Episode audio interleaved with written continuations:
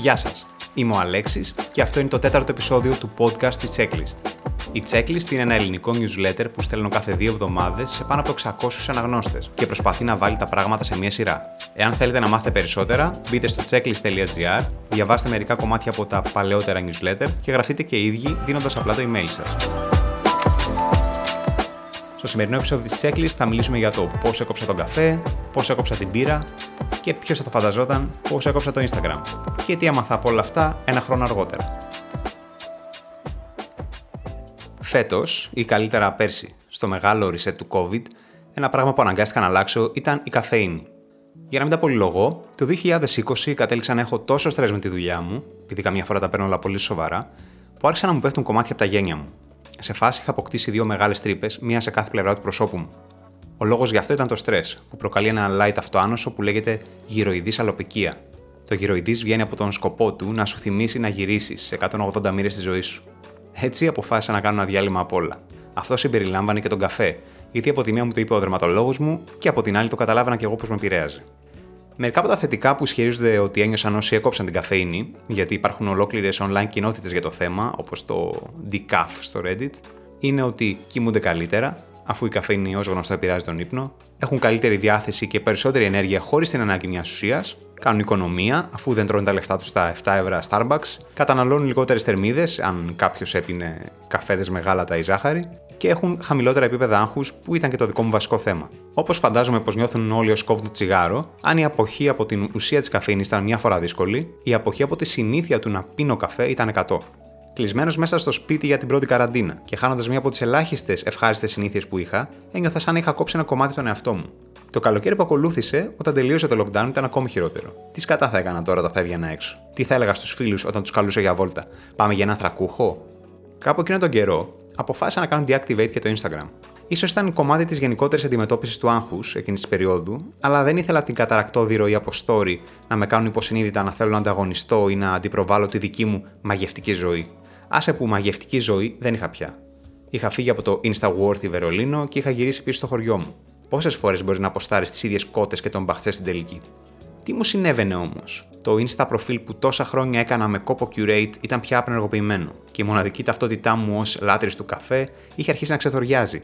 Μήπως ήμουν τελικά πιο άρρωστος από ό,τι όταν είχα ξεκινήσει; Κάπου το προηγούμενο καλοκαίρι έπιασα στα χέρια μου μια μπύρα χωρίς αλκοόλ. Κάποτε ήμουν πολύ μπειράς. Δεν φαντάζεστε πόσα λίτρα έπινα. Pilsner, Vice, μοναστηριακές, ψαγμένες IPA και πάντα κορόιδευα τους τύπους που έπιναν τις χωρίς αλκοόλ. Πάντα αναρωτιόμουν για ποιον λόγο να πιεις μπύρα αν είναι να μην έχει αλκοόλ. Μέχρι που εκείνη τη ζεστή μέρα του καλοκαιριού η alcohol free μπύρα ήταν η μόνη που υπήρχε στο ψυγείο. Αναγκαστικά την άνοιξα και την ήπια. Αυτό που ακολούθησε ήταν να γίνω ο Απόστολος Πέτρος της μπύρας χωρίς αλκοόλ. Εκεί που δεν ήθελα να τις αγγίξω, το ψυγείο μου ήταν γεμάτο με Fix Άνευ και τις έπινα πιο πολύ από νερό. Πάντα τέτοιος ακραίος ήμουνα. Με αυτή τη νέα αντίληψη εδραιωμένη, απελευθερώθηκα από τα δεσμάτων γευσιγνωστικών κόμπλεξ και αποφάσισα να δοκιμάσω ντεκαφεϊνέ καφέ. Στην τελική, η καφεΐνη ήταν αυτή που με άγχωνε, ενώ η διαδικασία του να πίνω καφέ καθεαυτή με χαλάρωνε. Και έτσι κατέληξα να γίνω σήμερα φανατικός του ντεκαφεϊνέ. Έχω πάρει κάψουλες ντεκαφεϊνέ για το σπίτι και αυτόν παραγγέλνω στις καφετέριες. Σε μερικά ψαγμένα τριτοκυματάδικα που πάω, έχουν και κάτι ποικιλίες ντεκαφεϊνέ που έχουν πιο ωραία γεύση από τους κανονικούς. Γιατί υποτίθεται ότι η διαδικασία του να βγάλεις την καφέινη κάνει και τον καφέ λίγο πιο γλυκό στη γεύση. Και πάλι όμως, βαθιά μέσα μου ένιωθα μια περίεργη ενόχληση με μένα. Ζούσα πια μια άγευστη δεκαφεϊνέ ζωή. Γινόμουν σαν εκείνος που κορόιδευα. Μήπως γινόμουν ξενέρωτος, έφτυγε που μεγάλωνα, έπινα πια καφέ ή δεν έπινα, έπινα πια μπύρα ή όχι; Πού ήταν ο παλιός καλός μου νευρικός εαυτός που κάποτε αγαπούσα; Όταν μέσα από την δεκάφ ζωή συνειδητοποίησα ότι δεν ήταν η καφέινη ή το αλκοόλ αυτά που αποζητούσα, άρχισα να φιλοσοφώ για το Instagram. Κάποτε ένιωθα την ανάγκη να αποστάρω οποιονδήποτε καφέ έπινα, να μοιραστώ οποιαδήποτε ωραία εικόνα έβλεπα, να κάνω reaction σε ανθρώπους που ουσιαστικά δεν με ενδιαφέραν, αλλά σήμερα αυτή η ανάγκη δεν υπήρχε πουθενά. Πού είχε πάει όμως, Πού βρισκόταν το αντίστοιχο Decafeine Instagram με το οποίο είχα αντικαταστήσει τον αρχικό μου εθισμό; Από αυτή τη σκέψη και μετά άρχισα να παρατηρώ τον εαυτό μου.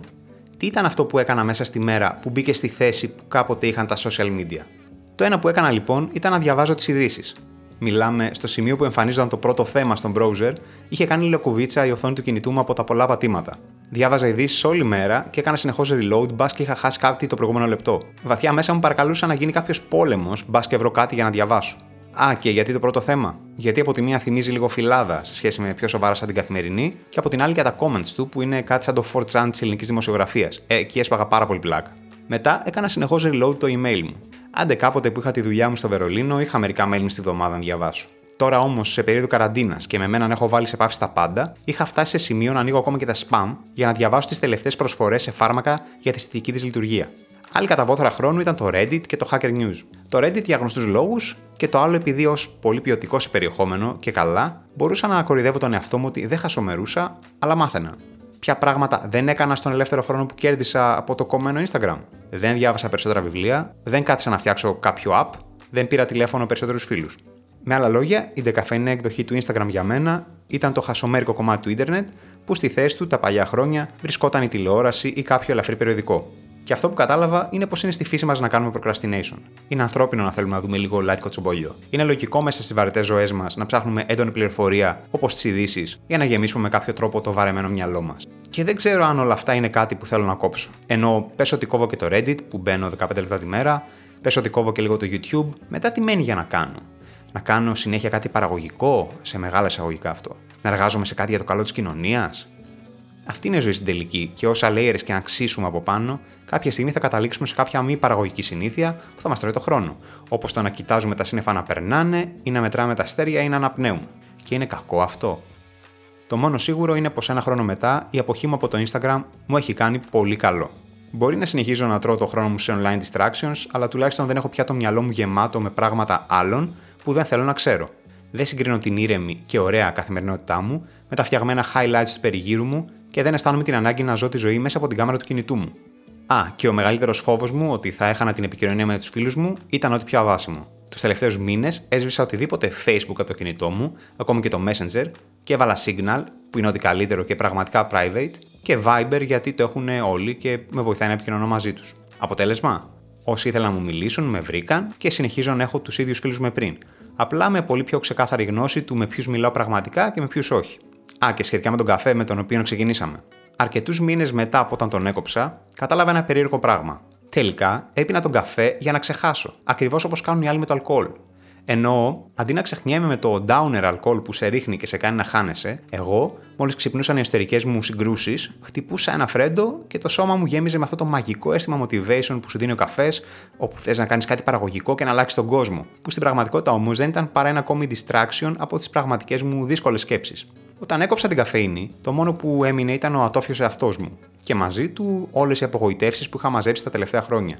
Χωρίς τον καφέ ήμουν ξανά γυμνός από ουσίες και βοηθήματα, και το μόνο που είχα να κάνω ήταν να αφήσω το προβληματικό procrastination απέναντι στα ουσιαστικά προβλήματα του εαυτού μου, να τα αντιμετωπίσω και μετά να τους δώσω χρόνο για να γιατρευτούν.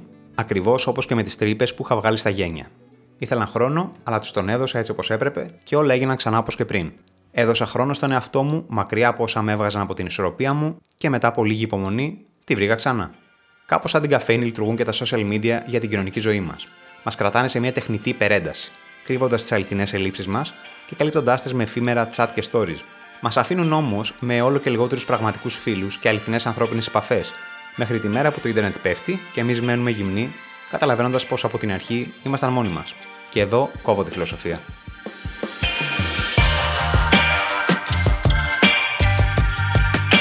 Όπως πάντα, περιμένω τα σχόλιά σας με email στο alexpapaki.checklist.gr και φυσικά στο discussion group μας στο facebook. Και αν δεν είστε ήδη γραμμένοι στη checklist, μπείτε στο checklist.gr και γράψτε το email σας στη φόρμα, ώστε να παίρνετε τα νέα άρθρα του newsletter κάθε δύο εβδομάδες κατευθείαν στο inbox σας. Μέχρι την επόμενη φορά, τα λέμε!